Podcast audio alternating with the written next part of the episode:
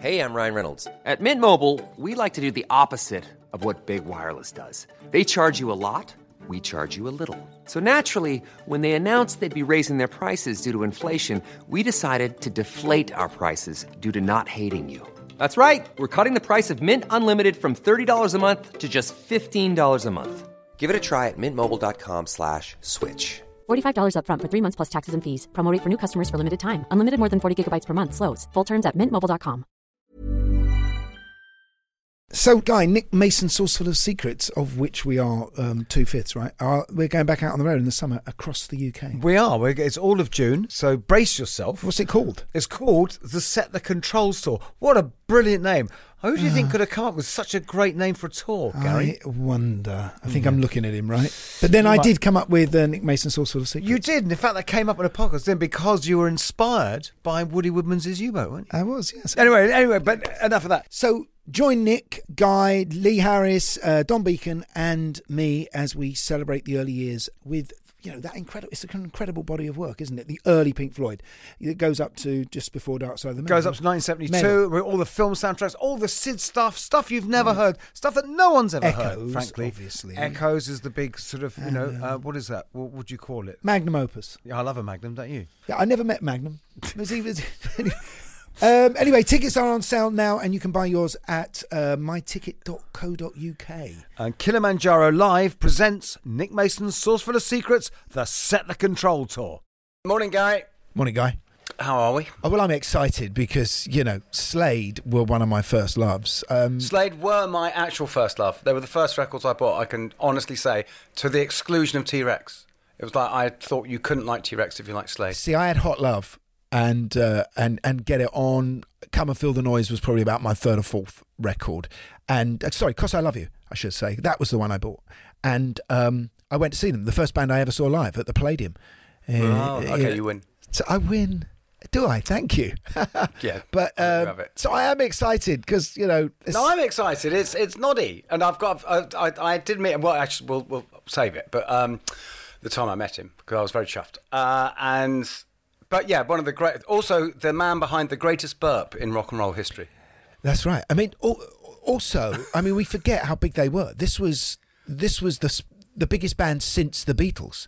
I mean, absolutely huge. You know, um, I think uh, More number ones in the seventies than anyone else. Slade. Than anyone except there was like six, wasn't it? yeah, I mean, I think Slade Alive went in. It was the biggest selling album since Sergeant Pepper's. You know, I mean, it was absolutely huge. And one of their singles were the first single to ever go straight in at number one since Get Back. That's right. And they had three. They then had three that went straight in at number one. Anyway, enough of us. Welcome to the Rockonteurs. Okay, guys, I'm ready. That's a big tune for sure. I actually wrote that originally for Tina Turner. Of course, I had gone and found Joni Mitchell down in Florida and brought her back. I've listened to a few of them and they've been really good, man. I'm sitting in the back of the car coming into London. They're brilliant. Thank you guys for still being around, still making music, still being into it, and doing this podcast. It, it's uh, it's fabulous. So great to talk to two guys that have done this. Remember me? I'm in a band now. it's called Roxy Music. You know this thing about the 10,000 hours of experience? Oh, yeah, they took- Get good at something. When we recorded Arnold Layne, we'd done about 50 hours. The Rockonteurs podcast with Gary Kemp and Guy Pratt. Hello. Noddy.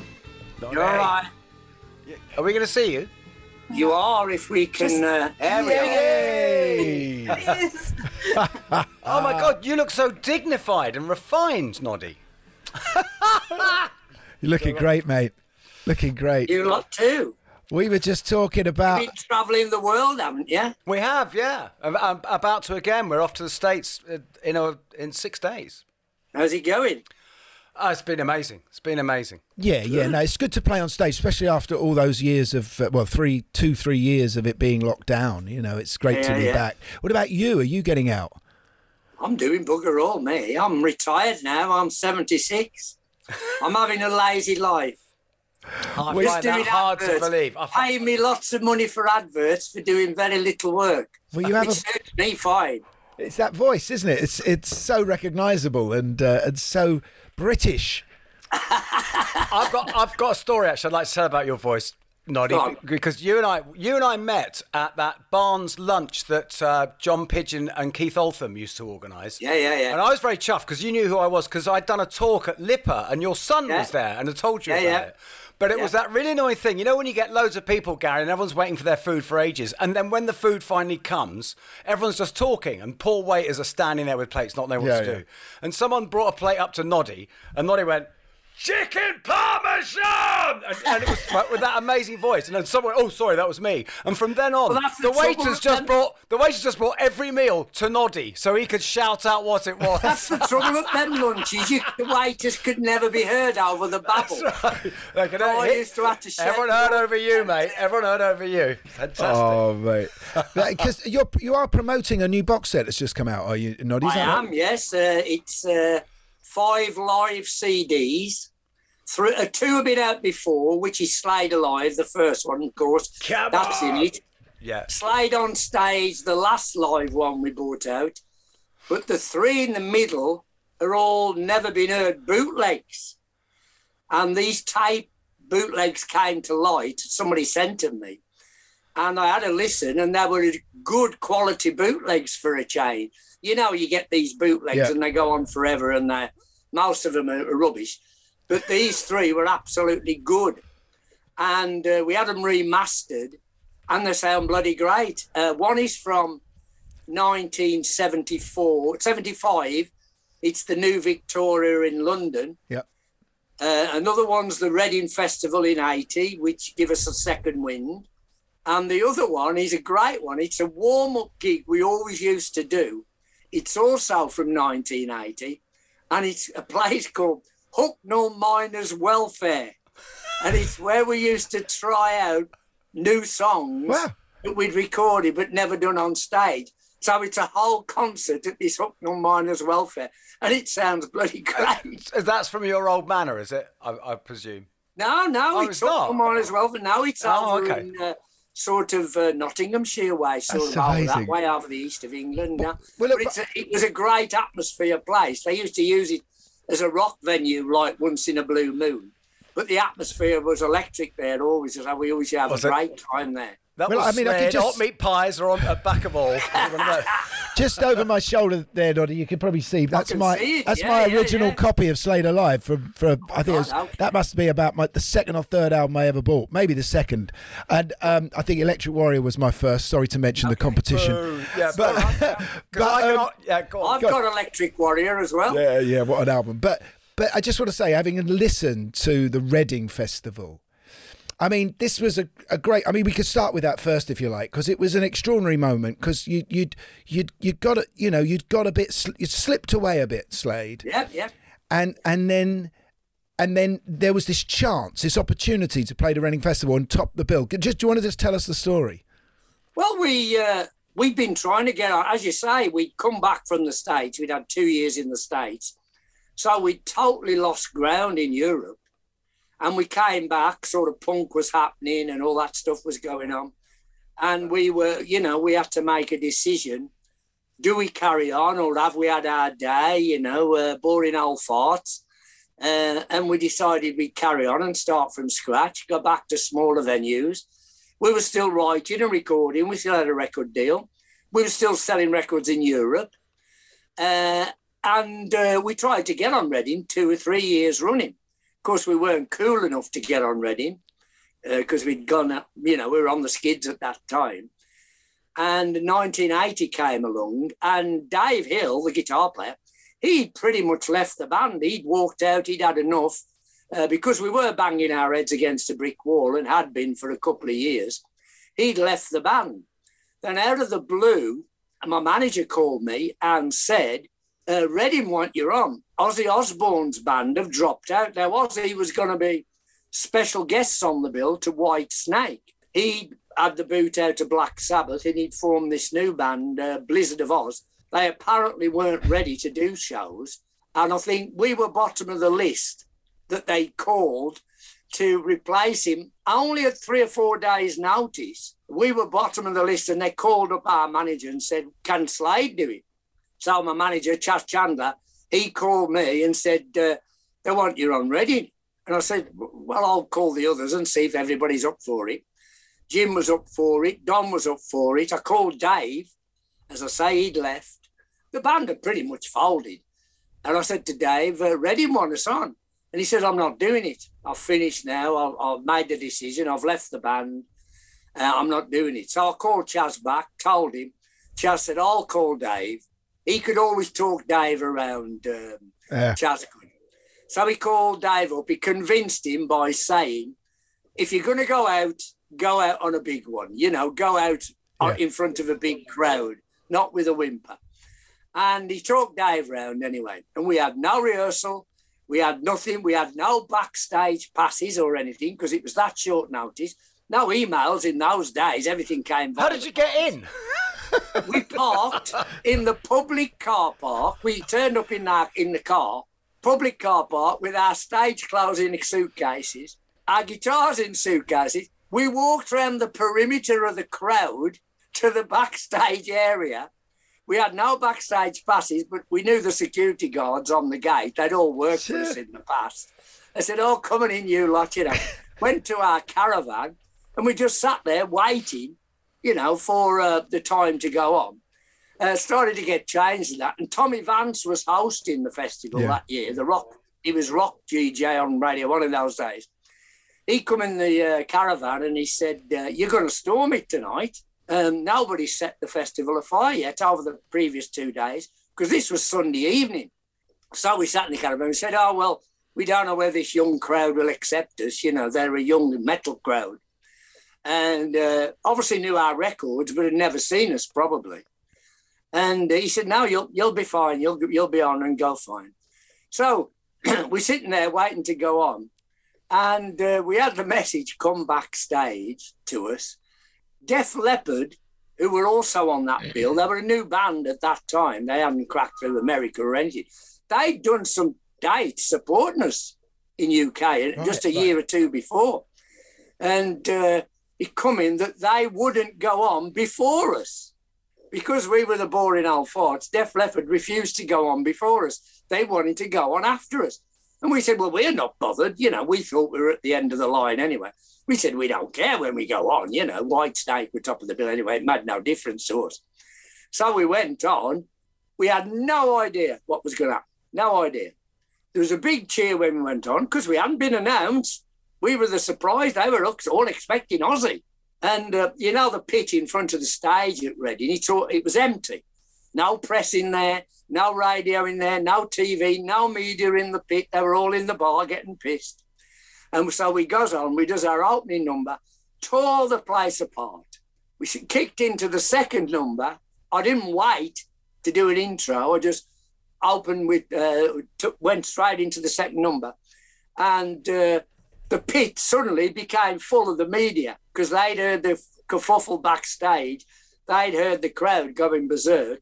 And we stormed it. It just grew and grew and grew, the reaction all the way through. Yeah, well, we've listened to it, and I've got to say, and it's because yeah, the sound of the crowd. I mean, and uh, your performance is amazing. It's astonishing. Well, It's you know, we didn't know what to expect. And of course, that drove us on. The sound of the crowd drove us on. And you know, you never get an encore at a festival, we've Right. been told, unless you're top of the bill. You do your set time and that's it, you're off. Well, we, we, we, we finished the show as we would normal. I think we got 45 minutes, the allotted set time. And we came off, and everybody backstage was raving. The crowd were raving, wouldn't let us go. So the promoter said, You better get back on and do another. So we went back on, did Mama All Crazy Now, which was our regular encore anyway. Yeah. The crowd still were going Wally when we walked off. The promoters, You better go back on again. We're not going to quieten them yet. So I went on and said, Is there anything you want to hear? Just thinking they'd shout out various songs. And they all started to chant Merry Christmas, everybody. And I said, We're not doing Merry Christmas. It's August bank holiday. We're not playing that. You know, we never played Merry Christmas unless it was Christmas time. And uh, they were all saying, Merry Christmas, Merry Christmas. I said, Okay, we're not going to play, but you lot singing. So I kicked them off in the chorus, and that, and all the crowd sung it, 65,000 of them sang it, sang the song. Now, Noddy, this is uh, it's an amazing sounding record. I mean, it really is. I mean, you know, Slade Slade Alive is is one of you know that is Yeah, one of the greatest live albums of all time. This most famous burp. In energy. Yeah, we'll discuss the burp. But this has so I have to do that energy. every every time after Slade Alive when we did Darby on Soup. Oh, if I miss the burp off, the audience would go mad. Half the audience would burp anyway. So look, just to fill people in who don't know, so uh, on, on Dar- "Darling Be Home Soon," which is uh, who who did it? It's a John Sebastian song, John isn't it? So yeah, he wrote it. delicate, beautiful. There's this moment halfway through where you, you hear Noddy go burp. that one that one planned it. Of, we'd been drinking. Funnily enough, that that night that that's taken from, Slade Alive Volume One, we booked uh, Command Studios on Piccadilly. It's a studio come mini theatre. So we booked it for three nights to do a live album. Any crowd could come in. wasn't a massive crowd at all. It was about a few hundred people, but they'd got all the studio facilities in there to record. So we recorded the three nights on the trot. What came out as the record was the second night. And we'd been at Top of the Pops that, that evening, doing a Top of the Pops with what became our first number one, which was Cause I Love You. So we were over the moon. I helped do it. Look, I helped. Oh, but- yeah, that's the one, It's good my. I've got this. He holds the singular. So we'd had a few bevies. We'd had a few bevies, of course. Gets to the studio, Command Studios. We're all in a good frame of mind because because I Love You was was up there, and it was you know massive record for us. And uh, we went on stage and the playing, you know, we we we really kicked it. It was great. And of course, in the middle of Darling Be Home Soon, which was the one slow song we used to do in the set anyway, you know, I was ready because I'd had a few beers. I was ready to burp, so I did let, let it out. So it wasn't planned at all. Do you know what was odd? It, what's odd is that at that time, and that was a huge album. I've already just said. We said in the intro, you know, that was the the biggest It album. broke us round the world. Uh, incredible, and it, Canada, Australia, all over the big place. biggest selling album since Sergeant Pepper's, I think it was, and at the time. In Australia, but yeah. but but what's what's what's sort of crazy and is only of that time is how bands could break on a live album. I'm thinking Yeah, later on, right. obviously Peter Frampton, but but but uh, really Humble Pie, Humble Pie. You know that rock rocking the Fillmore, and in a way, there's a that, that, that you know it's extraordinary that you get to break on a live album, but you can understand when you've got artists who sing like you do or Steve Marriott does. Live is where they belong. That interaction Correct. between You're you and the crowd. We never matched up on record. I mean, we had a lot of hit records and got great sound on records. Your record But sounded we great. never matched up Yeah. to the live performances, really. You know, when you get in the studio, it all has to be a bit planned out. Not so much in the early 70s, because we used to go in the studio, take the stage gear in and bash out. We were an engineer's nightmare. We were. but we liked the overlapping on all the mics, even though we were baffled off, like you to, used to have to be in those days the, the volume we played at in the studio sort of leaked on the drums, the drums leaked on the guitars. But that's what got our sound, our unique sound. But we'd always loved albums, particularly like Live at Leeds, uh, The Who, Yeah, yeah, yeah. and people like that. We liked that sort of album. Uh, and Chas Chandler, our manager and producer, of course, who discovered and managed Hendrix, he'd been round the block. We hadn't really broke through with any hit records. He'd had us for a, about two years. Couldn't get us play on radio particularly. And um, he said, Your forte is live. We've got to bring a live album out. He said, The Who did it, and whoever else had brought them out before that. He, I think the Stones had had Get Your Ya-Ya's Out. Or, yeah. yeah. Oh yeah. And he says, "Well, well, let's go with a live album. If that don't break through, God knows what we're going to do." So that's that's why it came about. It was his suggestion, really. Uh, He'd, uh, he he pushed us to do it, and uh, we were quite happy to do it, quite frankly. And I'll, I'll make a point to you there. It was the biggest profit album we ever did. That album, yeah. totally, to record for three nights and mix it, four hundred quid. No. And it was in the charts just in UK for 13 months. I was going to say, no, no wonder I've never heard of that studio. It must have closed down if that's the sort of rates they were charging. 400 quid. It, it, wa- it- you know, it on, wasn't. Piccadilly, on Piccadilly? Yeah, it was where they used to do. Um, it wasn't a big studio. It's where they used to do a little radio broadcasts and that type of thing. It was that sort of studio. It wasn't a proper bona fide rock and roll studio at all.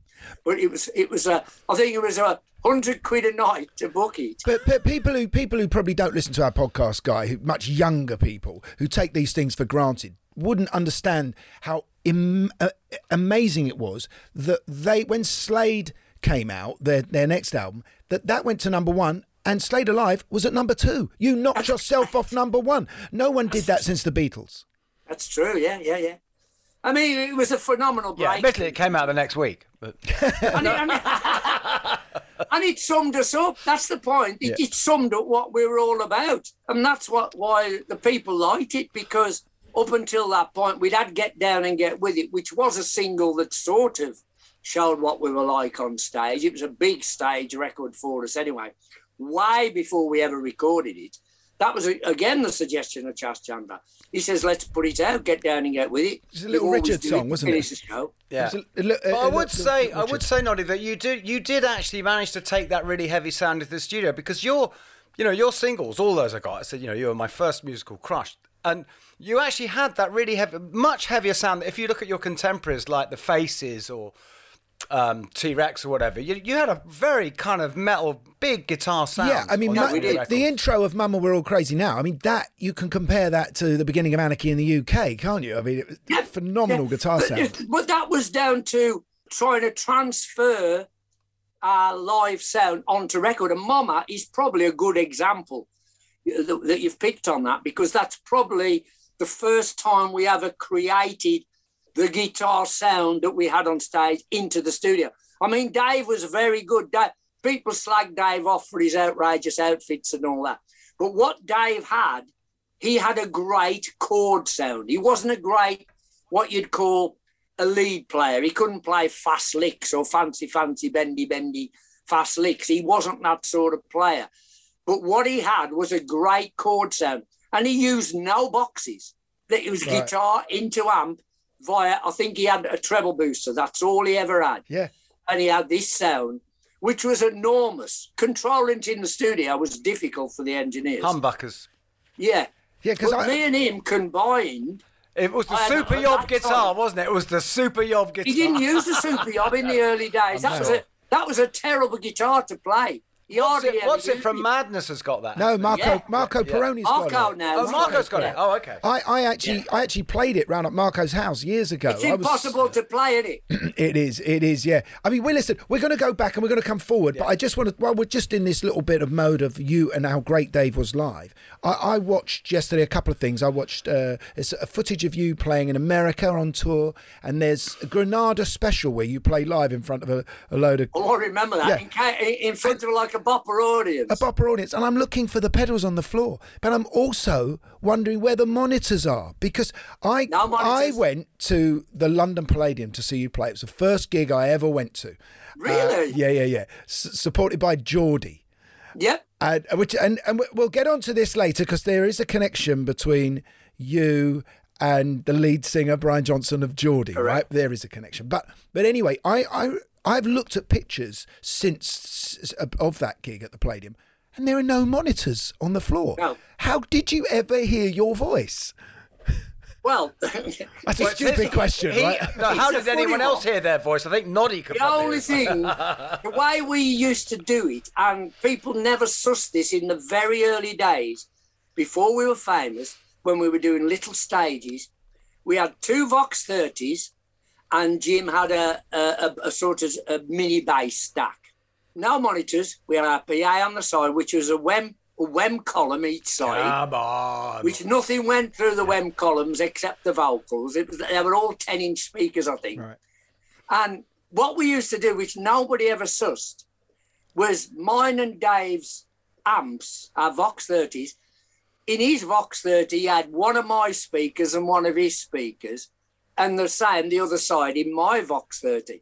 So wherever you stood in front of the stage, you could hear both guitars. Right. Whereas if you stood in front of a stage of bands in a little club, if you're in front of the bass, that's all you heard, and the other side, Wow, that's all really- you heard. I- But we I- went. we can't go. We can't go into the technical side of that. But I mean, I wonder how you did that. It's just linking the speakers up. But what about your vocals? We just cl- cut, cross, crisscross the speakers across instead of having Wow. two two Dave speakers in his amp. There was one of mine and one of his linked across the back Right. of the drums. Very And it was simple idea. And everybody used to go, bands generally. How on earth do you do that? simple. But then, of course, when we could afford bigger gear, we did it with cabinets each side of the stage, like that, exactly the same. So we always had the same sound each side of the stage. Now, all we had through the side monitors, when we had side monitors, when we had enough money to be able to have side monitors, all we had through the side monitors was Don's bass drum and my vocal. Wow. And all Don had through his monitors on the drums was my vocal. And Yeah. we all played to Don's bass drum and my vocal, and everybody played to that. We didn't spend hours having a mix on stage of the guitars or, or whatever. But uh, you know, I just want to say, Noddy, thank you because quite honestly, you know, being the first show I ever saw, and you were phenomenal that night. I stood on the seats. Were the you at the afternoon or the night show? Oh, I'm a. Mm, I don't know. I reckon I must have been at the afternoon. 'cause There was a much more young kids. Well, at the afternoon, when we'd arrived in the afternoon at that gig, it was, I think it was in January, wasn't it? And the pit, the orchestra pit, was full of the orchestra instruments and music for the panto. and the panto had a night off, of course, on a Sunday, which Yeah. the day we- we were on. They'd never had a rock gig at the Palladium before, a rock show. And all the gear was in the pit. And the the organisers at at the Palladium, we said to them, because it was something to do with joining the common market, the shows were. I can't remember where, but it was to celebrate joining the common market, those shows. That's poignant now, isn't it? uh, we said to the promoters, you better get all that stuff out of the pit because, um, you know, they're going to go wild when we go on. Because, you know, we were right getting these mad audiences. And we said, you better shift all this stuff. No, no, we've had them all here. We've had Sinatra, Sammy Davis, Ella, Gerald. We've had them all here. I said, but you haven't had a rock show. You don't know what, what it's going to be like. So we opened up in the afternoon show. We actually were behind curtains, if you remember. Yeah. The curtains pulled back. Of course, the audience surged forward into the pit. The music was going up, the sheet music, the- there was all, music stands all over the place. It was mayhem in the first five minutes. And on the afternoon show as well, they cracked the balcony. The audience cracked the balcony at the Palladium. I was in the stalls. I, I don't. I definitely wasn't under the balcony. Thank God. Well, it was cracked, and we had to, we had to sort of try and temper it on the night show because it was cracking even more. And we got banned. Mecca, Mecca owned that theatre. I think it was Mecca, and we got banned from all their theatres in the country after that show. Amazing. Well, it changed my life, uh, Noddy. You know, because I, I, you know, I'd already played guitar at that time. You know, but seeing you, you know, seeing the theatricality of your band and the noise, that was it. From then on, I wanted it. That's all I ever wanted to do. Where did you base your guitar? Playing on who, who, who's your favourite guitarist? Oh, when, well, when I started, there was it was Mick Ronson, to be honest. You know, he was he was definitely and and, and yeah. you know Ronnie Wood and but you know the but but the the glamour of what you guys were doing, and I look at it now and I see it that that telecaster that you played and how raw that was. You know, Yeah. let's talk about how it all started for you though. Noddy, I think we'd we'd love to dig a little Yeah. bit deeper into Yeah, your yeah. inspirations and influences. Was it a musical house? Yeah, very. Uh, my dad uh, used to sing around the working men's clubs. He was a, he was a window cleaner. My dad had no aspiration to be professional. He had a great voice. I mean, great voice. But in those days, when you're working class kid, you never thought you could make money out of music. I'm going back to the late 40s, early 50s. His idol was Al Jolson. And uh, we had all Jolson records in the house. We had all the swing bands, Sinatra. Can I just hold you for one second there, Noddy? I want to mention it because there's a, I think there's a big quite con- there's a big connection between what you do and what Al did because Al Al was before the microphone, so he had to sing loud, and the Yeah. reason he was such a star was he could sing to the balcony and everyone would Yeah. hear him. Yeah. Uh, and I used to use a lot of his tricks. Right. Al Jolson became my idol because my dad's idol was Jolson. So I knew a bit about Jolson. He was a little kid. I knew about Jolson. And he, because he was so big, people don't realise how big he was on Broadway and how big he mm. was in America. Hmm. But he the first he- talkie. he- the first talkie was. yeah. But he'd also got such a big ego, much like myself, he got such a big ego that he would put a show on on a Sunday. The Broadway show, it wasn't a night off for him because all the other Broadway shows on a Sunday night would come and see Jolson. And he'd been on, on a show in Broadway too. And, he- and he built a platform going out into the audience through the audience so he could get close to them and entertain them. Now, I nicked that idea in about 73. I had a platform built out going up into the audience at theatres around the country. And Hammersmith Apollo, as it's now called, it wasn't in them days, it was No, the the Odeon. Odeon. They had a pit. Now, it, the pit's not there anymore. That pit is covered over, wooden floor covered over it now, which is now part of the stage. I had that built so I could get to the crowd. Wow. And it's a Jolson trick. And they never took it away. The council never took it away. All stadium acts now have that. Jagger, Bono, Correct. everyone has that thing. Correct. And it's you, Noddy. It's you. Correct. I had it built, and I had it built because of, of Jolson, because Jolson did it. Uh, and uh, my dad used to do the working men's clubs, and on a Sunday night, me and my mum would go along to the working men's club with one regular one in my hometown of Walsall in the Black Country. And on that, those nights, Sunday night, they'd have what was called free and easy. It's called karaoke today. Them days it was free and easy. Anybody could get up and sing, and all you had was a piano player. You might have a drummer sometimes, which was luxury, but mainly a piano player who'd just vamp along with whatever anybody wanted to sing. Now, I used to sing in the backyard and entertain the kids in the backyard because we were in a council, uh, you know, tenement uh, block that, you know, three families shared a toilet in the backyard. And I used to entertain the kids doing put puppet shows and singing and whatever, charge them a penny a time, put that money towards buying records and whatever. And uh, my dad, this one Sunday night, he heard he'd heard me singing in the yard. He knew I could sing, and he played records in the house all the time. And uh, he said, "Come on, Neville." He called me Neville. My mum and dad did in them days. Come on, Neville, get up on stage. Let's hear you sing. I was terrified. I was seven years old, and the number one record at the time in UK was Frankie Laine, an old country singer. And have you ever heard of him? You're probably Yeah, too young yeah, to know. no, that. yeah, yeah, yeah, know. Frankie Laine, he, he had a song at the number one in the charts called I Believe. You know, the famous song I Believe. He's a version. Number one in the charts. I believe for every drop of rain Oh, that yes. falls. Song. That song. I got up and sang it. Number one in the charts. a little soprano voice. And it took the roof off the, the working men's club. And I thought, this is it. This is my taste of applause. Ah. and it was downhill all the way then, downhill all the way. And I'd found my vocation. Never thought for a minute I could make money out of it.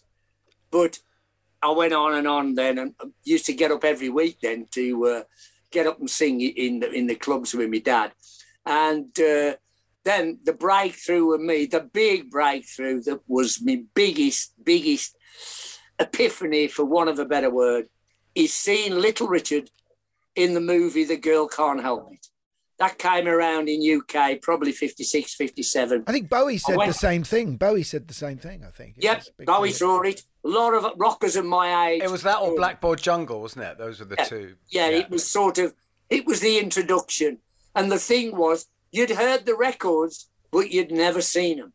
You did not know what they looked like, these artists. So you'd go in to a movie like, don't mean, they were crap movies, really, but you saw Eddie Cochran, you saw Gene Vincent, you saw all these artists playing on stage. And you, you'd never seen them before, you'd just heard the records. So Little Richard comes on in The Girl Can't Help It, playing the piano. He's got this rocking band behind him, these saxes all mm-hmm. doing the dance, you know, with the sax dances behind him. He's playing the piano, hair bouffant up, thick makeup, because nobody knew Little Richard was gay in those days. You Yeah. know, you didn't know that was such a word. Shiny silky suit and standing up playing the piano and dancing while he's.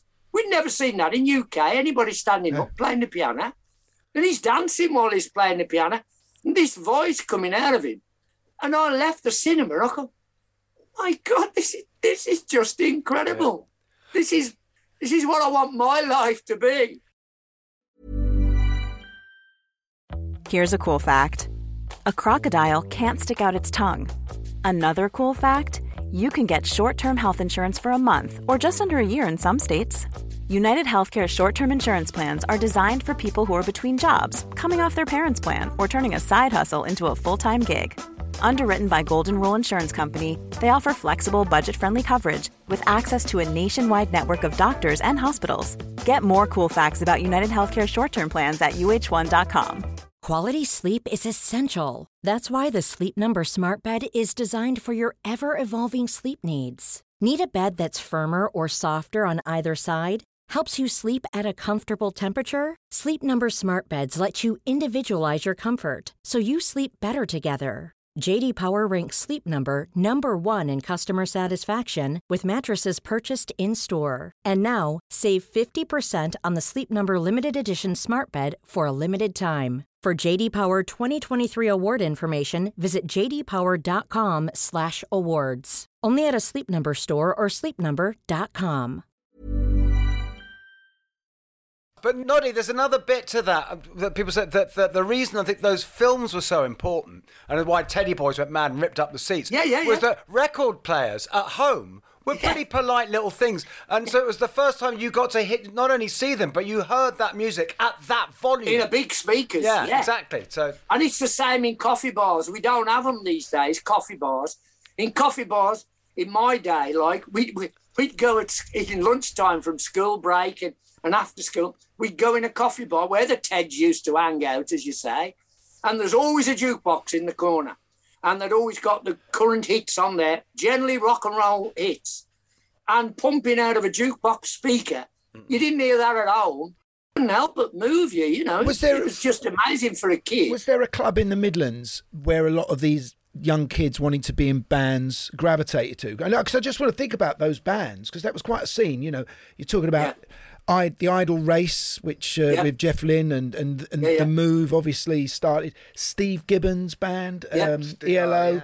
Robert Plant in the end, uh, Yeah. but it was there Oh, a place good- yeah, yeah. that you you Well, I used to drive Robert's band That's- about. yeah. what? He, he, he, he, yeah, this was before Band of Joy, wasn't it? This was another oh yeah, band. before Band yeah, of yeah, Joy. Um, he he was um, he he left home. His mum and dad didn't want him to be a singer in a band, and he was always knocking around, coming and watching bands. And he, he eventually he joined a band that the kids in that band were at school with me. They were a couple of them were at school with me. I still see the guitar player now when I'm in the Midlands. I still see him, and they never had a van to take him around. And Robert moved in to Walsall with one of the band. And they never had a van to run him around. They used to slum off other people and borrow gear off other people. And if my band weren't playing, I took my dad's window cleaning van and drove them around and, and loaded the gear in and helped them load the gear and that. This I'm going back three Wow. And quite often I- I'd had, I've had uh, Planty in the back of my dad's window cleaning van waiting for him because he's got a he's got a young lady in the back amongst the buckets and ladders, you know. camping about in the back. And I- you know, That's I, what you're I here for, folks. When I see him, you know. But, remember the days in the back of the window cleaning van? and uh, that's how I got to know him. And he used to be Where's to the van? Where's that van now? yeah, where's it's a that national van monument. now? Yeah, yeah. It was one of them old Bedford dormobiles. Ah. you know, where the engine was inside and you, you, you warmed your backside on the engine. But you, you you ended up playing in Steve Brett and the Mavericks. What was that like? Is yeah, that, yeah. did that Well, I had this band from school who were we we, we became sort of an R and B band uh, around 1962. We'd done all the pop hits before that and playing working men's clubs, ballrooms, that sort of thing. And this is all pre With all the bands right? you're It's pre-Beatles, talking about, isn't Gary. it? Huh? pre-Beatles. This is pre-Beatles, isn't it? So, Oh yeah, yeah. so what, pre-Beat- what you're, yeah, yeah. Oh yeah, but then you could be doing all the ballrooms, you know, and and uh, I saw the Beatles in those days twice around the Midlands when they were wearing leather jackets and before they really Oh, wow. had the Beatle cuts. They were a, a filthy rock and roll band. They were bloody great then, doing the cavern. I saw them a couple of times, and you'd never imagine that they would be become the biggest band in the world. There's, there's no way you would have imagined it. Why, were, were they not all that? they had were they not all that? they, they, they just got something different. yeah. They were, firstly, they got all their amps turned up full, whereas bands at that time were very polite, very polite playing. Mo- Many of them, most of them, based on Cliff and the Shadows. Right. There was only some nitty nitty gritty rock and roll bands around in those early sixties, late fifties, early sixties. Beatles were one. Johnny Kidd and the Pirates, I remember, were Right. another. Come on, fantastic. I saw them. Screaming Lord later. Sutch and the Savages was another.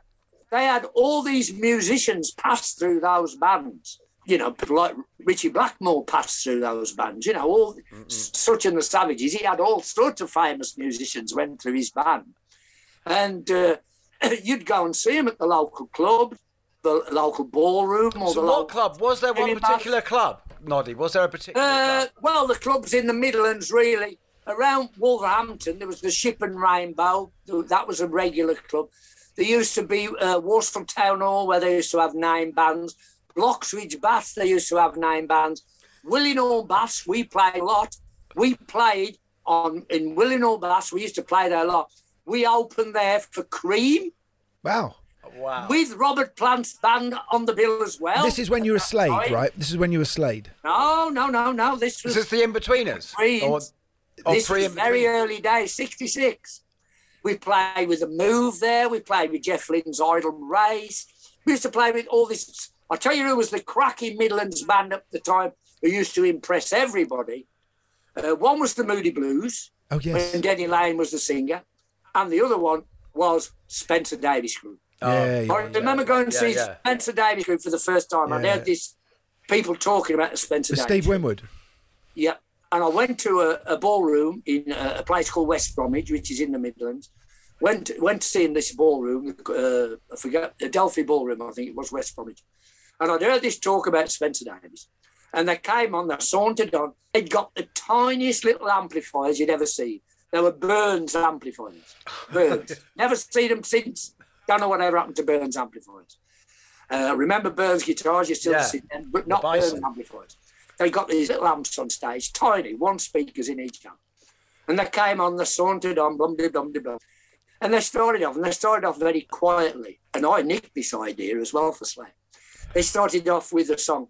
It's my, just not with Stevie singing, uh, with Muff Winwood, his brother, Yeah, who was yeah. bass player, and Spencer were on one mic, and they went, "It's my baby, your baby, it's my baby, you're so fine." And they went like this for, for about a minute, you know, boogie, boogie, boogie long. I thought, what's all the fuss about? And just suddenly, in the second verse, comes in Winwood's behind the keyboard and organ, Hammond organ, and suddenly you hear, "I like the way you walk," and it was like Ray Charles. This kid, he's 14, 15, and he's doing Ray Charles. What is this? Yeah, yeah. I mean, what a band! Uh, what did you What did you copy it on? What did I nicked that opening. We used to do a song by uh, 10 years after called Hear Me Calling. Yeah, yeah, yeah. Hear me calling, yeah. Hear me calling. Slade Alive, it's on. Yeah. Hear me Yeah. dead quiet. Then suddenly, bang, next verse, the riff comes in out of the blue. I nicked it off Stevie Stevie Winwood. Because on, and- on your first Slade album, obviously on that very first Beginnings album, you know, when you're Ambrose Slade, you did do a lot of those middle. You did a Justin Hayward, did. Moody Blues track, didn't you? And uh, yeah, we did an idle race track. I had a race track, yeah, by Jeff We Lynne. did a, we did a, a Frank Zappa track. We did um, a, a band that Ted Nugent was in at the time. Oh, the, uh, oh, the Ambro. Was that the Ambro? Yeah, Amboy Yeah, Dukes. Amboy Dukes. We did an Amboy. This was all our stage act at the time. We're playing anything and everything. But let's get on to the. We Let's get, played all who- different who- yeah. I want to know how you and Dave met, though, uh, because you were in you were in rival bands, weren't you? The Yeah. Vendors. We were uh, rival bands, yeah, in Wolverhampton. And uh, it's funny, but Dave asked me to join the band and he'd never seen me sing. But Don had, the drummer, he'd seen me, and our tour manager who became Graham Swinton. They come to watch my band all the time because, as you say, we were sort of their rivals. And um, we were going out on a boat to Germany, both bands going out to do the German clubs. In 65, this would be. And I used to play the German clubs a lot with the band, with the Mavericks, uh, that became the Mavericks. And uh, their band was going out, the original In Betweens. And we met on the boat, we were chat, chat, chatting. And Dave and Don sort of come away from the rest of the band and they said to me, We're thinking of splitting the band when we get back. Do you fancy joining us? And I said, No, because my band were, I'd, I'd formed them from the off. We had brass section, we had organs, we were doing James Brown, Sam and Dave, a lot of soul music. I loved all that stuff. We were in the clubs in Germany doing that. People used to love us. And I said, no, I, I love me out my band. Well, we had a singer who did half the show and I did the other half in Steve Brett and the Mavericks. And I fell out with Steve Brett while we were over there, mainly over money. He was taking a big cut of the money because he was a bit of a celebrity in the Midlands. He was a TV star. He had his own TV series in the Midlands. He had the oh. Beatles on there, Gerry and the Pacemakers, all the Liverpool. blacks. So is, is does Alan Lake copy him? Is he trying to be him Pretty in much, the film? pretty much that sort of guy. Yeah, pretty much. Steve Brett was a bit more clean cut than Alan Lake was in Flame, but it was pretty much the same sort of thing. And he was taking a big clunk of the money. And uh, I had a bit of a row with him because we got stranded in Germany. The van broke down. It's the middle of winter. And me and the uh, the other guitarist in the band, we stayed over to get the van repaired and living with two chicks over there. And uh, so, uh, you know, we had to make our own way back, pay for the van to get back with all the equipment. So when I, when I get back home, I left the band.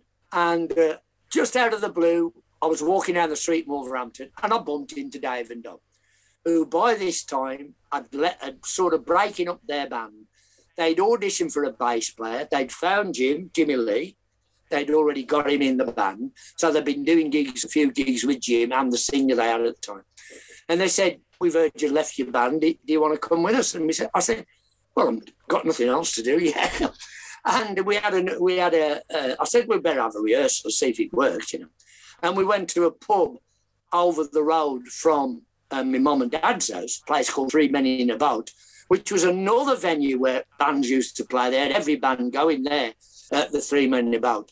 And he, he used to let me use it for rehearsals, the guy who owned it. He was actually uncle of John Bonham, who became a drummer with Led Zeppelin. uh, and that was his pub. And um, he let us rehearse in there, uh, you know, on this afternoon for nothing. Because I used to play there regular anyway, play gigs there. And uh, it clicked and it sounded great. And we decided then we'd be a band.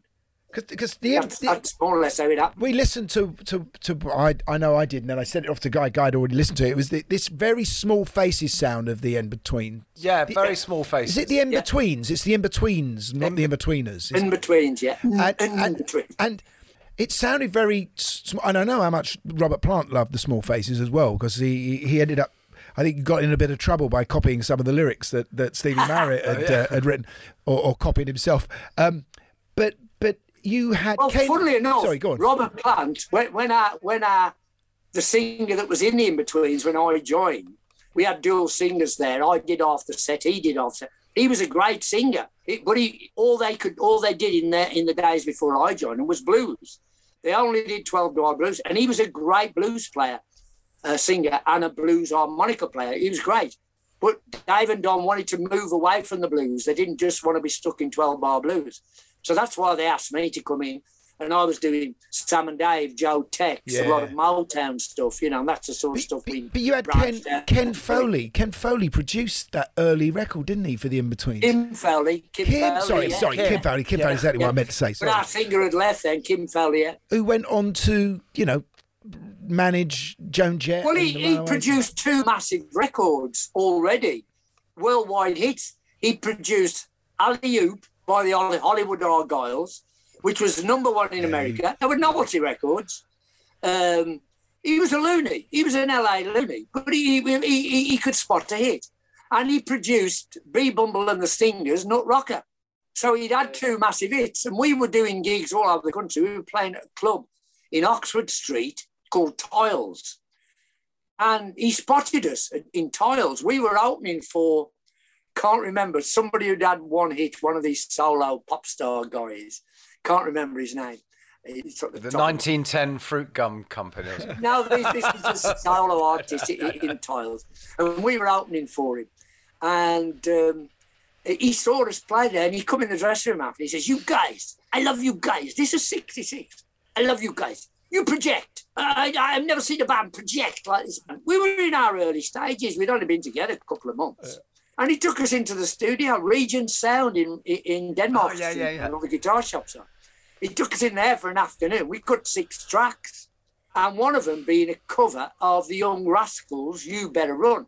which was number one in America at the time, hadn't been a hit here in the UK, but we played it on stage because we did all these weird different things. And he says, We're going to put that out. You better run. And, and he, he put it out over here. It didn't do anything, but it, it, it really shows us in our embryo stage. And at the time, Robert Plant was in the band that I used to drive around. He brought it out as well. He'd heard us do it, and he brought this record out as well. And there was for a time when our singer left, the you one guy who was there before me, that there was talk of Robert Plant joining us, coming in with us. And Jim never seen Robert Plant, so him and his brother went to see Robert with this band that I used to drive around because he knew I was a big pals with Robert. And he went to see Robert. He, you know, he case to wanted to ask him, you know, do you want to join us? But he was never going to, I don't think. And uh, Jim went and saw him. When he come back, Jim and his brother, he said, what did you think of him then? He says, well, he didn't really sing. He said, he just danced about a lot and shouted, sings. Oh boy. Yeah. And I told Robert, I said, he called you the dancer. And he, Robert said, that's about right. Nothing. And I remember Robert coming to see us uh, at some show in, in about 69 it was. And he said, I've been offered a job to join the New Yardbirds. and uh, of course, New, New Yardbirds, uh, I mean, the Yardbirds had sort of finished, but Jimmy Page had got contracts to fulfill. And uh, he said- Scandinavian dates, wasn't it? yeah, yeah. Yeah. And Robert said, they've asked me to join. And they said, we're doing these Scandinavian dates. He said, and then go to America. He says, I don't know whether I should do it. I said, well, you're at a loose end here, you know. Um, what what you what you got to lose really? You- You're not doing anything here. You was skiing in a band, a band of joy maybe, or one of the bands he was in around the Midlands. I said, but you will get a chance to go to the States. Now you know yourself, the States was the holy grail for any band to go to. Everybody wanted to go. And I said, at least you'll get to go to the States and, and gig there. And he said, yeah, yeah, you're probably right. Anyway, by that time, he dragged along John, John Bonham, who was well known in the Midlands for being the loudest drummer. Everybody, every band he played in, he drowned the band out. It was like John Bonham's show with it, and they were playing like oh, hits mainly the bands he were in. But you just heard John Bonham drum solo pretty much. Just don't look him in the eye. Yeah, yeah, yeah, yeah, yeah, yeah, yeah. And uh, I mean, he was a big pal of, of mine, John, and, and, and Planty. And uh, Planty, and then he got he got John into Zeppelin, of course. Well, who became Zeppelin after one American tour. Uh, and that's that's let's it get let's get back let's get back to to Slade because Chas Chandler. I owned, I never knew Chas Chandler really. I mean, were, you- were you sort of only were you guy? Were you made aware of Chas via Slade? That's how I kind of got to. No, know. no, no, no. no, but I wonder if Guy was. I well, wonder no, if Guy it's- uh, No, with the Animals and Jimi Hendrix. Yeah, kind of that course, the- I I know, the but animals, Slade, animals. Slade were the first time I ever saw the name Chas Chandler written anywhere. Oh, I see what you mean. You yeah, yeah, yeah, yeah. And of course, No, he- he Actually, was- do you know what? I wasn't aware. No, because I was so young. I wasn't really aware of Chas Chandler's name when I was into Slade. To be honest. He was the bass So- player in the Animals. In They were Animals, a huge band, both here and particularly in America. They had a lot of number ones in America and got ripped off of all their money pretty much. But everybody thought they were a, a black band until they went to America because of Eric Burdon's voice. Great singer, Eric Burden. Yeah. Chas was the bass player, who the bass was featured on a lot of the Animals records. Particularly, we got to get out of this place that's right. with a bass rip. And so I knew Chas visually, of course, and he's playing through that band. Then, of course, he left the Animals. The Animals split up, and Keith Richard, I think it was, told Chas, "There's this guitar player in New York down in the village playing in Greenwich Village, in a club. You should go and have a look at him. He's good. He's a good player. Didn't look any like the Hendrix we got to know." Chas went to see him and said, uh, was very impressed. He was looking to go into management then, Chas. He had enough of bands. He said to Jimi, um, you fancy coming over to UK and forming a band there uh, and we'll try and break you in UK? And he did. He brought him over. He, he took him. They, between them, they formulated the Jimi Hendrix image, the wild haircut, the clothes, because Carn- Street was way open at that time took him to a hairdresser that created the Jimi Hendrix haircut. Same hairdressers he took us to to get the skinhead cut. oh, who was that? Yeah, that, The guy yeah, called to- Harry had his place in Soho. Harry who? Or I don't know what his second name is. I can't remember his second name. Oh. He's still cutting hair now. He cuts my daughter's hair now. No. He does Oh, freelancing now. Where? Where? Where? In Soho? No, no, he's not got a shop anymore. But he ah. only, only up until recently, only up about five or six years ago, he was still had a shop around Soho and, and that area, the West End.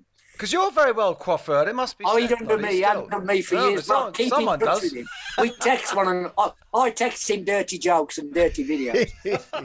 uh, but we do keep in touch. Because Chas convinced you. it.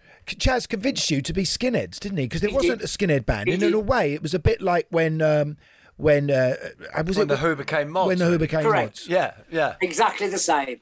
Chas said we've got to get an image. We we'd been with him a year, couldn't get any getting noticed really. We were doing plenty of live gigs around the country, and he said we've got to get your image. And a PR man who we knew, who used to write for the New Musical Express, became our PR man. A guy called Keith Altham. Oh yeah, I know Keith, Keith. yeah, I know Keith. You know Keith. Yeah, yeah. And he and he, he said to Chas, uh, he said, uh, "Why don't they have the skinhead image? Uh, the, the you know the Ben Shermans, the Braces, the Levi's, the Doc Martens, crop their hair. They'll look like the kids in the ballrooms."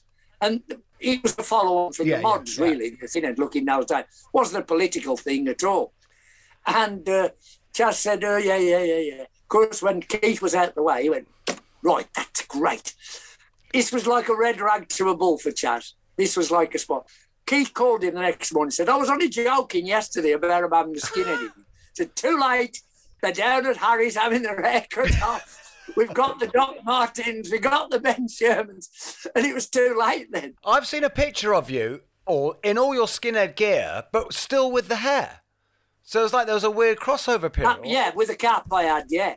Well, that was a sort of, we'd started to, we had to move out of it slowly because we were having a backlash, mainly from BBC Right. radio and telly to get played. And then we started to move gradually away. Kept the look, but coloured it up.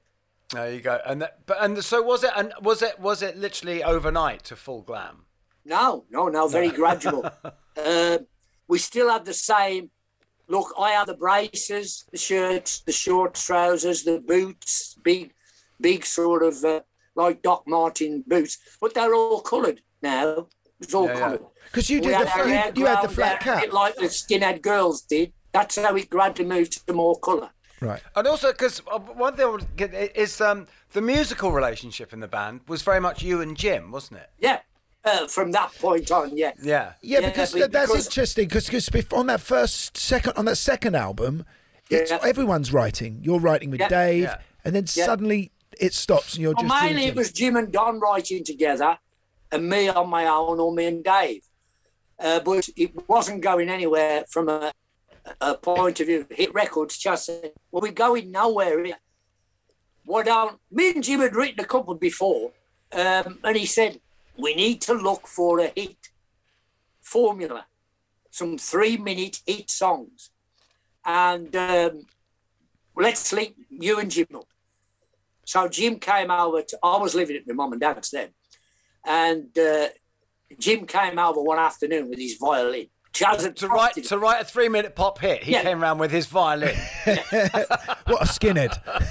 Who knows?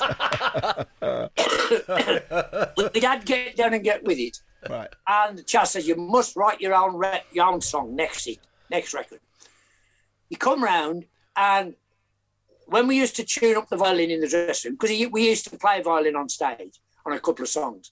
I remember that's the thing. is- That's what I think. That's why Jim used to win Musician of the Year every year. Yeah. was because he was the bass player and violinist. We Well, were he was so impressed. right. Yeah, that's right. He He had all the the film charts. music. Yeah. We were, we were rock and roll notes. Anyway, he come round and he got his fiddle. And we in the, when we used to tune up in the dressing room before a gig, we'd play Django Reinhardt, Stefan Grappelli type stuff. I've never heard Is of that why your son is called Django? Correct. Now, can I also say, Guy, on, on, on Noddy's Instagram site, which I don't think he posts on at the moment, but but there is an old, old, old It's picture of him. Oh, it's I- That's a fake, fake Noddy Oldie. Oh my God! Right. Well, there's an old picture. Of, there's a lot of porn. There is a lot of porn. That? Well, there you go. there's an old picture of him in the band. In I think it's in the in betweens, and he's playing a, n- n- an unconventional chord shape. Put it that way. He's a Yeah. good player. This man. So uh, Freddie Degville, the guy's name, was the first taught me. He was a great Django player. I'd never heard of Django Reinhardt till that point. So in the dressing room, we used to do Stefan Grappelli, Reinhardt type stuff to to warm up and tune fiddle. And they brought it round. We got this sort of rhythm and lick, which became Because I Love You. We wrote it in 20 minutes. Yeah. Wow. Dead simple. Never thought it would be a hit. Took it to Chas. Played it like that, acoustic guitar, me singing, Jim on the fiddle to Chas. He said, I don't only think you've written your first hit, I think you've written your first number one. We went, oh, get away with it, Chas. And uh, we poo-pooed it. When he recorded it, thought it was a bit weak. Uh, well, it's a bit poppy.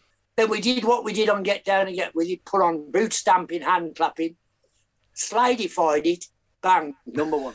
And where did that idea for that hand claps and boots? uh, Was that because that was obviously on on, on, on From Get Down and Get With It. But where did it come from? Was it? Slide- Whose idea? Whose idea was it? Uh, well, it was on the original uh, Get Down and Oh, Get With It record. Oh, the Little Richard one. Yeah, Oh, I see. not so loud as we made it, but it was part of the lyric. Uh, When it all started to go insane for you, and it, you did, you were, and I said to the guy earlier, you were probably the biggest band since the Beatles. There'd been no question. Really? The Yeah. madness, the madness of kids following me being one of them, guy being one of them, running around trying to find you, see where you are. How was it for you? Did you feel that that uh, that encumbered your creativity? That you had to concentrate on other things instead? It's weird, isn't it, when you finally get the hit record you've been chasing? You want more hits. You want more hits. So, a lot of people, you got you got managers on your back, you got record company on your back. Don't forget, in those days, our contract was a five-year contract, not like today. We had a five-year deal. We had to produce a minimum of three singles a year with B-sides not to go on albums particularly, and at least one album a year. At least one album a year. You were lucky Elton had to do two albums. Did he? Well, Yeah.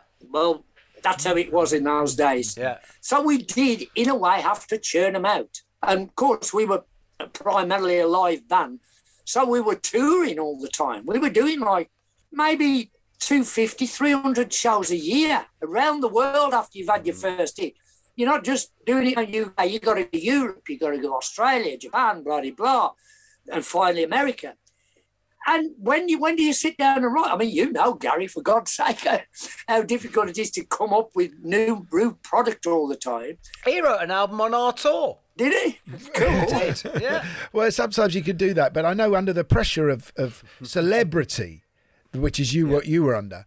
Yeah. Is there, did was there ever a moment? Because listen, everyone's audiences were young, you know, because there were old people never listened to, to music, rock music. So you know, you look at the Bowie show at Hammersmith, you see it's it's just kids in the audience.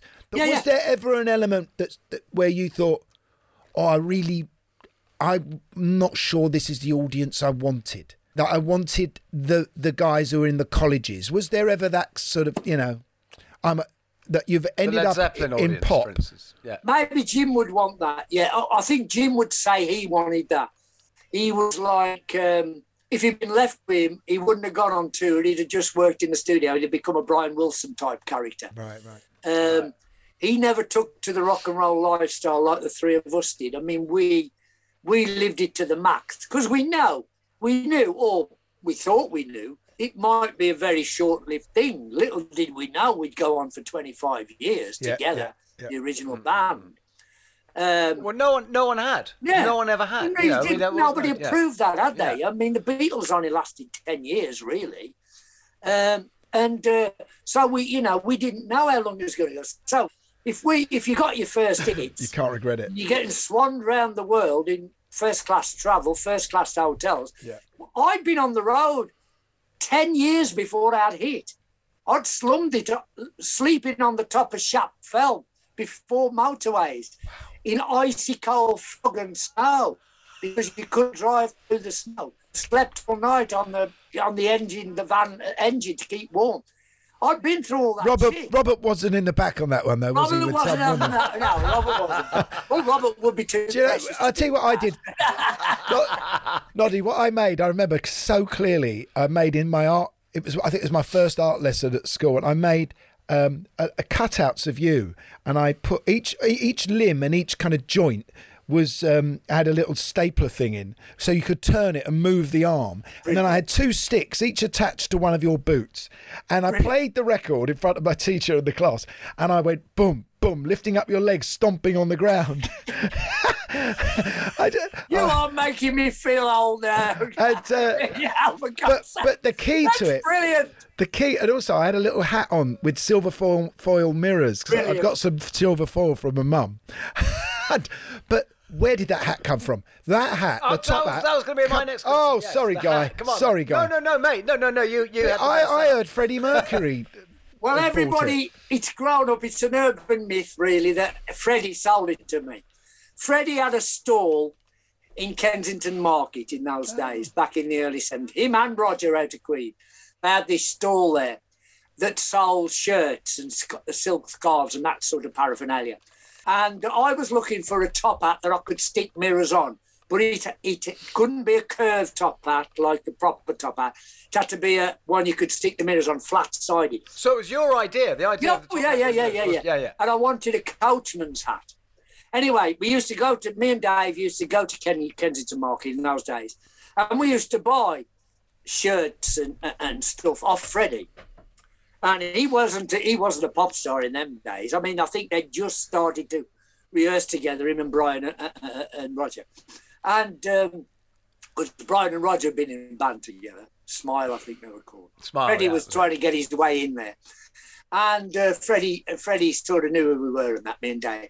And he used to say to us, Freddie, um, um, I'm going, I'm going to be uh, uh, uh, big pop stars like uh, like uh, you boys, uh, darlings, one of these days. I'm going to be. Up. You say, oh fuck off, Freddie, you're not going to. and we was taking the piss out of him, and he took the piss out of us as well. And we knew him all his life, all the Queen, we knew very well. And um, we used to have a, a good laugh with him. And uh, but a couple of stalls away is where I bought the top hat, the coachman's hat. Was just a couple of stalls from Freddie's. People say I don't ever grew up that everybody said Freddie sold it, but he didn't. But it was a stall near his stall. Yes, it was. And how did it stay on? Well, it was heavy. That's how it stayed on. I stuck mirrors all over it. They were proper mirrors, and uh, it was very heavy. I could wear it You for must about have three songs, and it, I put it on. And of course, it would stay on because it was so heavy. And I used to do the first two or three songs in the show. Then we come to a point in the show where I'd black the auditorium out totally, and just have a pin spot hit the hat, and it would throw out these huge beams from the hat. It's like the Pink Floyd mirror ball. mirror ball. And I could move it around the audience, and, and it lit the audience. It was an amazing effect. Yeah, it was. Dead simple, but amazing effect. And if you'd never seen it, you could literally hear the audience gasp when the lights went out and this hat went bang. You you could hear the gasp from the audience go, whoa! And I was obsessed with those trousers rolled up, weren't you, guy? I remember. You, I actually, had, Oh, the, yeah, the, uh, the tartan trousers. Yeah, yeah. of basically I've rollers. still got some. and that was a skinhead. That was actually a skinhead thing, wasn't it? The rolling Yeah, up yeah. of the of the, of all the copied from the skinheads. That uh, short trousers and the uh, and and instead of the bother boots, of course, we had the platform shoes, the pla- you know big chunky shoes. I used to wear a lot of Doc Marten style, style shoes in the early days, but coloured ones. But one one of Jimmy uh, Jim's uh, suits is in the V&A now, isn't it? The It is, yeah, Granny, yeah. One of his. Uh, Granny takes a I think trip. he bought it from Granny Take a Trip. Yeah. Uh, that used to be on the King's Road. He bought it there, and uh, they put it in the V and A. Yeah. Obviously, you can't ever stay there that, that long. No one does. We all have our moments in the in the true. sun, and then and then obviously we we were happy to see you came back so strongly in in the eighties. How did that begin to feel for you? That falling off. Well, actually, looking back, because I watched half of it yesterday. Oh, I've fallen off too soon. You mean, guy? You're right. Slade in Flame. uh, uh, it's because it's brilliant. But having gone through that for a few years, you make that brilliant, really gritty, stood this test of time film about you know, which is very, very. t- good. But what I'm, what's interesting is it's how close it is to you. But did someone bring that script to you finished, or was that actually written as you? Well, half and half. Yeah. The original script that was brought to us, not by the guys who wrote it eventually, the original script we had to make a movie. That was Chas's idea again. He always followed the Beatles blueprint. But, I said, but it's, it's very far from a hard day's night or something. It's quite closer to like quadrophenia. But he wanted a yeah. blueprint of make a movie. We'd had all these records go straight to number one first day of release. The next step he wanted was a movie. But the first one that came along was um, uh, you, you, you guys are too young to remember, but in the 50s on TV, there was a, a TV series called The Quatermass Experiment. Oh, yeah, yeah. Oh, we yeah. know that Quatermass. Yeah, amazing. Yeah, yeah. And uh, anyway, we were going to do a spoof on it called The Quatermass Experiment. Oh, brilliant. I was going to be Professor Quatermass. Uh, but the Triffid, we have this Triffid horror thing at the start. He ate Dave at the start in the first 15 minutes.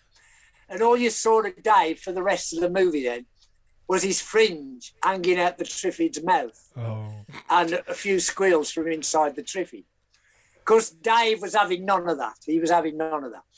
The second script we got was from a guy called Andrew Birkin and Richard Loncraine, who became the director. Jane, Jane And it- Birkin's brother, wasn't it? Correct, you are. And um, anyway, they sent this script, and it was your typical script of about a band written by somebody who's never been in a band. It was mm-hmm. like what people imagine it's like in a band, but not the reality of a band. And we said to Richard and Andrew, come over to America for five or six weeks with us and tour, see what it's like on the road with a rock and roll band. So we took them to the States, and while we're traveling in planes or in downtime, we told them stories about us. We told them stories about other bands we knew. So every scene in Flame has happened to some band at some time. And there's a bit that was nicked by Spinal Tap. Correct. Isn't it? Yeah. Correct. Anyway, they lasted on the road with us two weeks. They came back with nervous breakdowns, apparently. and but out of that developed the script that became Flame. And basically, they'd seen our characters because they'd spent a lot of time with us. They saw our characters, what we were like personally, as well as on stage characters. And they pretty much based the characters in Flame around that. It's My character was pretty much me. Jim's character was certainly Jim. Yeah. Jim had, had had a nervous breakdown by the end of the movie because he was living what he was like in real life. And Dave the same. Dave was the funny. Don had had, had had his accident when we filmed. Right. He couldn't remember a thing, but he come up with some good stuff. Don.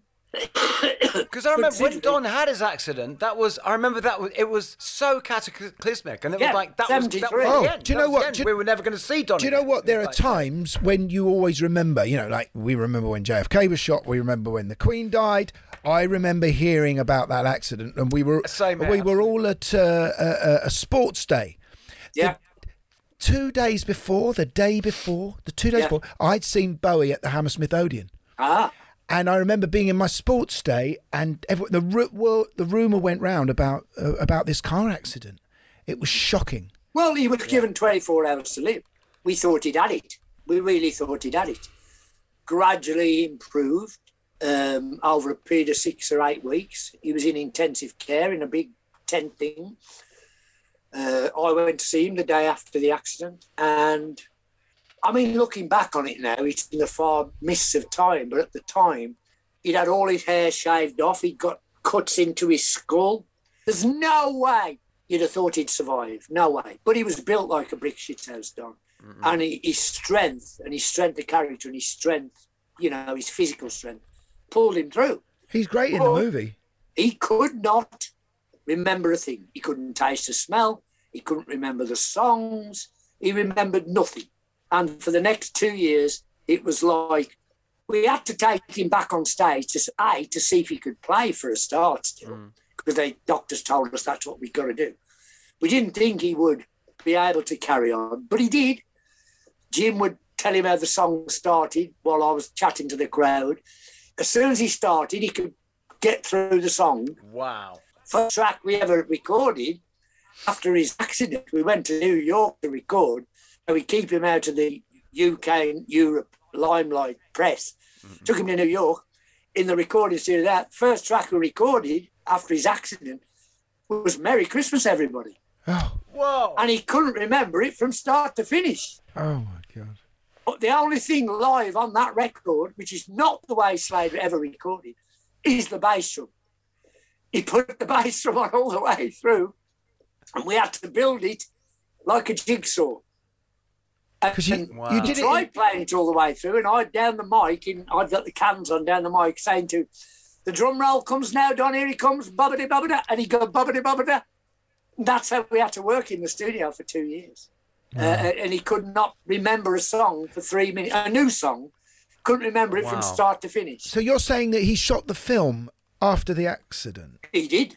Wow, because he's uh, phenomenal in the film. Would be out a year later. The opening titles on that film, because I isn't I I don't I didn't remember the film and I watched it again, guy. It's amazing, isn't it? I mean, Mark Kermode It's said it's the. Citizen Kane of pop He music, did. pop He, music. he does still does, yeah. But that that opening song, uh, You as a fan in those days, did you like it? Yeah, uh, most fans didn't. In I did, I. I did like it. I think you know I can't remember if I um, and I can't remember to be absolutely honest, Noddy, if I if uh, how I felt, but uh, I was certainly Yeah, I can't remember do remember because I still think to this day that "How Does It Feel" is one of the greatest songs you you've ever recorded. It was, Yeah, yeah. Uh, So You you, made write, 'cause that, you write, uh, and you write great ballads. You write. Jim had that. you know. Jim had that piano lick since school, and he, uh, uh, uh, Slay, he could never obviously find out where to put it. But of course, when the movie came along, he said, "I'm, I'm going to use that lick for the incidental music as well as the as for the song." Uh, because didn't he bring up "Merry Christmas, Everybody"? It was something he remembered of yours from way back. my, was, that was the first song I ever wrote in '67. The chorus was a was a hippy dippy song I'd written. And I played it to the band at the time, and the Merry Solstice. chorus Was it Merry Solstice, everyone? I went to the chor- the chorus went um, don't forget this is hippie days. The chorus went um, so won't you buy me a rocking chair to watch the world go by? Buy me a looking glass to look me in the eye. and I played it the band with a verse as well. And the band went, rubbish. Noddy, your house wouldn't be as nice as it is today if you'd stuck with those lyrics. correct, correct on Monday. So uh, Jim remembered six years later, he'd done this chorus, he'd done this verse uh, of a melody that he, he, he'd created, and his his mum-in-law had been banging his ear, oh, you'd never be able to write a Christmas song, sort of thing. He poo-pooed it at the start, but he, he got this verse melody, and he remembered the rocking chair song from me, and he, he put the chorus melody to it, played it to me, and he says, I think this is commercial. Uh, and, and my mother-in-law has challenged us to do a Christmas song. I think only Lennon, in sort of the year before, we didn't think it was cred at all to do a Christmas song. But Lennon had done it, so we thought, well, we'll have a go at it. And we played it, Chas. He said, I think it's great, we're going to do it. Uh, we're going to record it anyway. And I went away that night after Jim had played me what he got. And I wrote all the lyrics in one night after a session at the pub. And I just put down everything that I remembered about a family Christmas type thing. And we went to Chas, played it, he loved it. Uh, we recorded it in New York. As I said, we had to do it in bits and dabs, bits. Where where in New York would you record? Like record plant in Oh, New record York plant, where Lennon, fantastic. where Yeah, Lennon course, recorded. And we, start, that keyboard start opening chords of Merry Christmas is John Lennon's harmonium. We, we borrowed it. Ah. Play the opening chords. Um, and that's the only thing sort of Christmassy on it besides the lyrics. Isn't it? No, There's no choir, there's no jingle bells, there's nothing on it. It's a rock pop record with Christmas lyrics Yeah. and it, it, it stood the test of time. In France, it was number one at Easter because in those days it took Oh. so long to get played on national radio in France. How wonderfully Twelve months on contrary. huh? How wonderfully contrary of the French. Beautiful. I, I, what was funny is you Midlands chaps that all knew each other were both fighting for the number one spot. Didn't Wizzard have it out the same year? he didn't year? know Woody was doing one. He didn't know we were doing one. Elton was also doing one that year. He didn't know we were doing one. And uh, it was a, it was like a battle of the Christmas records, which nobody realised was going to happen.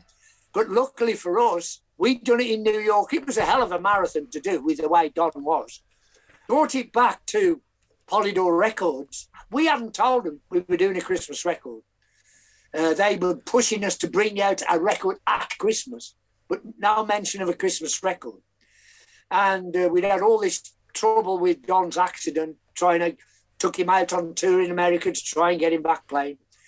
Charles brought the, the tapes home, played it to Polydor. They flipped and said, "This is going to come out. We're going to put everything we've got behind this," because we'd already had two straight in at number ones that year with Yeah. "Come on, Feel the Noise" and "Squeeze Me, Please Me," and um, they were the the presses in Britain were overwhelmed by the pre-orders. They had to go to Europe to have it pressed as well. Uh, we'd done over 500,000 pre-orders before release. So in those days, that was a, a silver record in those days, 500. So we got a silver record day release. The first reorder day on the Monday was 350,000 reorders on the first reorder day. Pop stars can only dream today of having Yeah, anywhere close to that. I mean, it did a million up to Christmas. Uh, it, it was phenomenal, the sales, phenomenal.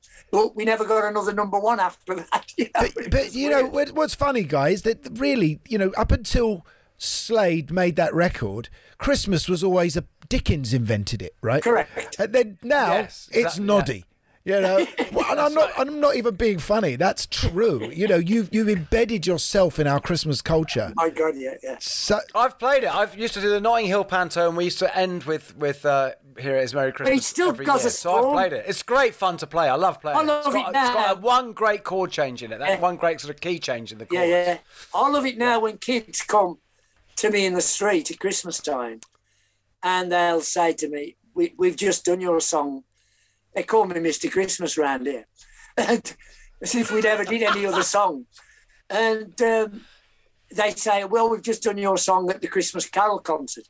I mean, that's great, though, isn't it? It's great to have a song like that. Oh, God, of course it like is. that, yeah. So, and it's been a good pension plan to us.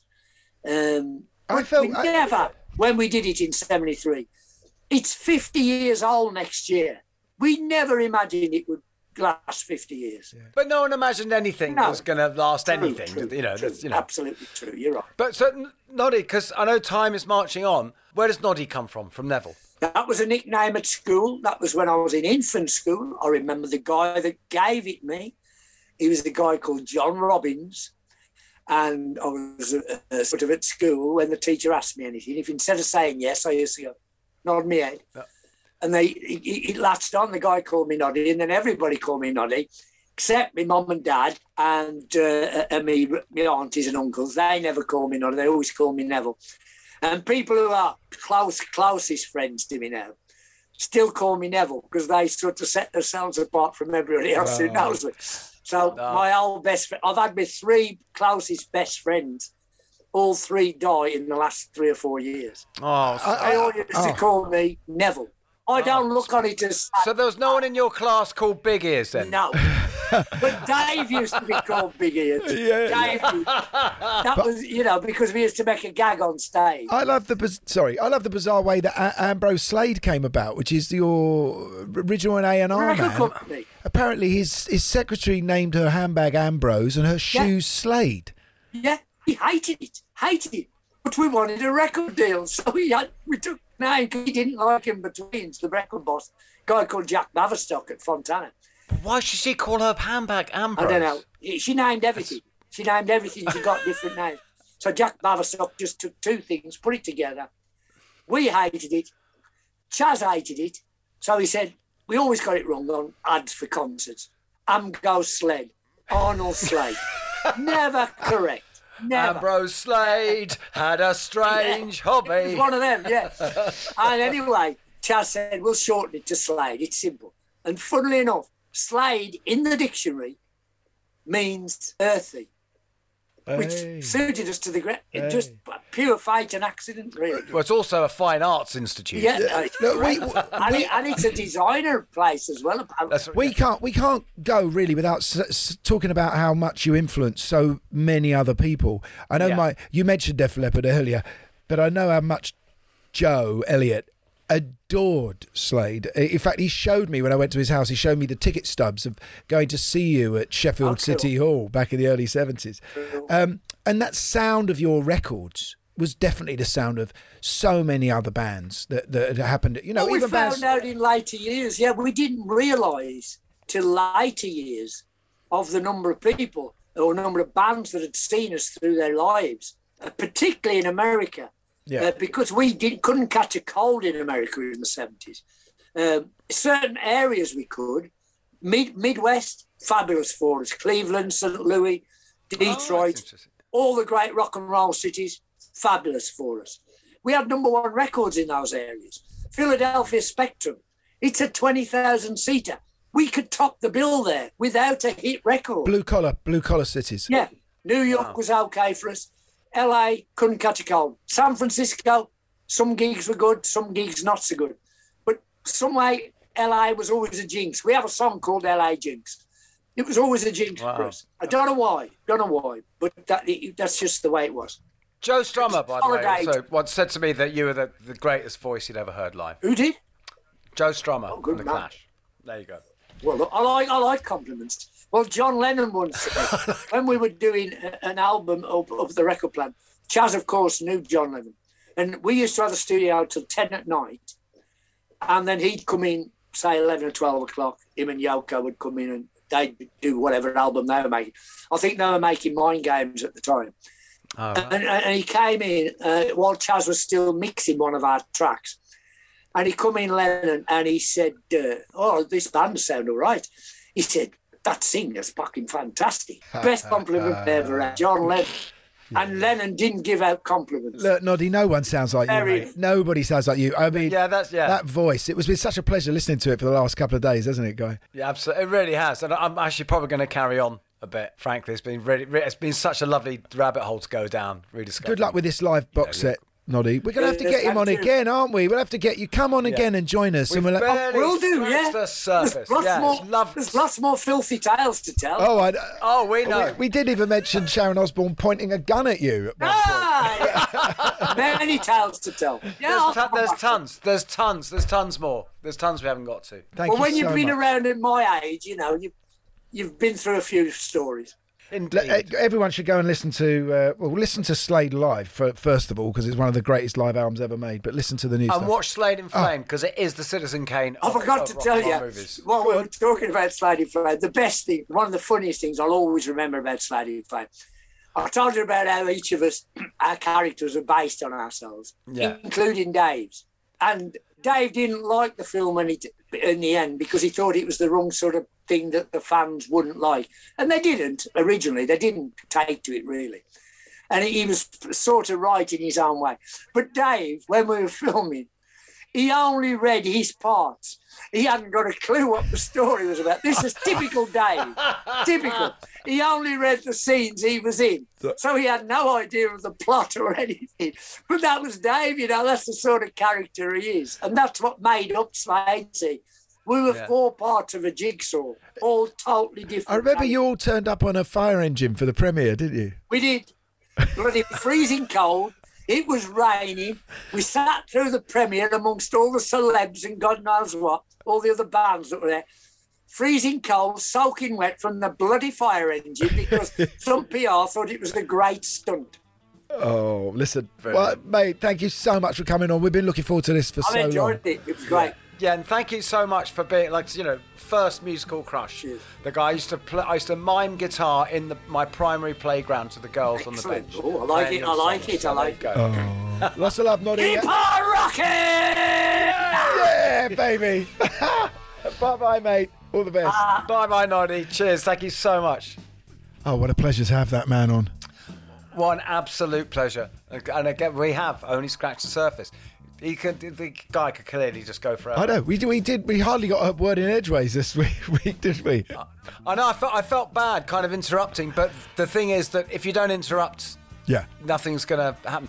I mean, it was quite funny. He was he was ready to give us like half an hour on the Chas Chandler Jimi Hendrix story, and you're kind of thinking, I think our listeners know that. Yeah. But also, I want to hear the Noddy Holder story. Uh, Well, I think we got quite a lot of it there. What a man! What a man! What a humble, fantastic, happy storytelling. I could, you know, I was. at- We were at his feet there, weren't we, guy? We were sitting. We were the adoring children sitting at his feet, listening to the old mariners' tales. It really was. Right, we're uh, we're on the road ourselves. We will endeavour to come up with someone for next week. We will. We will do our darndest, uh, even though multiple time zones and all sorts of faffing will come between us and you, but we won't let it stop us. It's good night from me. And good night from them.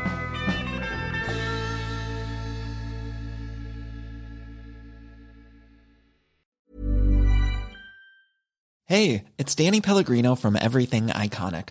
Ready to upgrade your style game without blowing your budget? Check out Quince. They've got all the good stuff shirts and polos, activewear, and fine leather goods all at 50 to 80% less than other high end brands. And the best part? They're all about safe, ethical, and responsible manufacturing. Get that luxury vibe without the luxury price tag. Hit up quince.com slash upgrade for free shipping and 365 day returns on your next order. That's quince.com slash upgrade.